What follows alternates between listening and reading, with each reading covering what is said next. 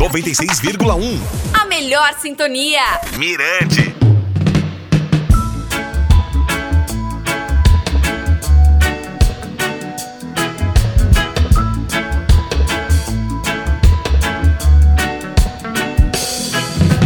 Fala galera, tudo bem, gente? Eu sou DJ Valdinei, produtor e locutor do Reggae Point da Rádio Mirante FM de São Luís, a nossa querida Jamaica brasileira.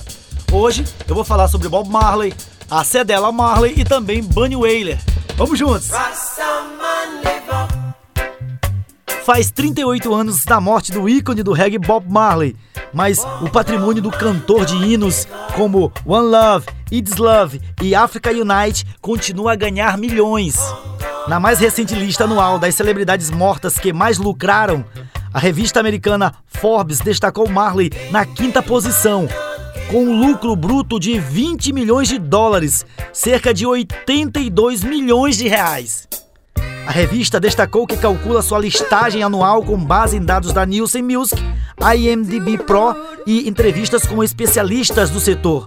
A revista sublinha ainda que a renda do legado de Marley vem de quase um bilhão de músicas executadas pelo streaming nos Estados Unidos e também de sua música manter seus produtos da House of Marley, que inclui fones de ouvido, alto-falantes, toca-discos. A lista deste ano é encabeçada pelo rei do pop Michael Jackson, que faturou 60 milhões de dólares.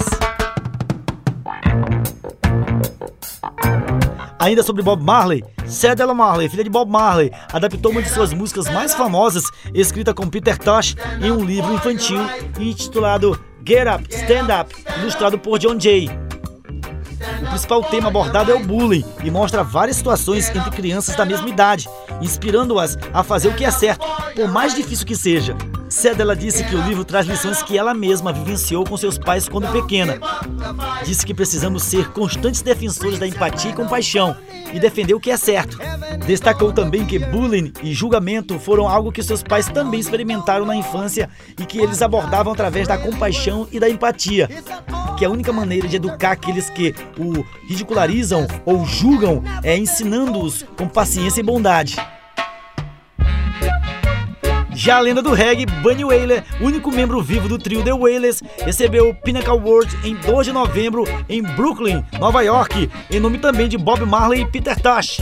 O prêmio foi entregue no dia que os Rastafarianos comemoram o 89 aniversário de Haile Selassie como imperador da Etiópia.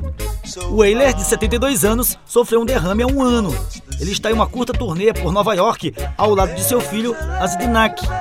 Vida longa ao mestre Wailer. Eu fico por aqui. Até a próxima quinta no podcast Reggae Point. Até mais!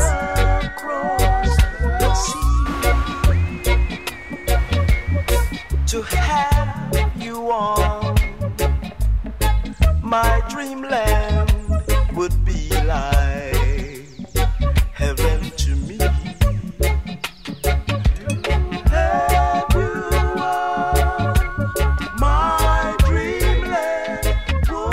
Mirante FM 96,1. Siga Mirante FM nas redes sociais e acesse mirantefm.com. 96,1 FM. Mirante FM.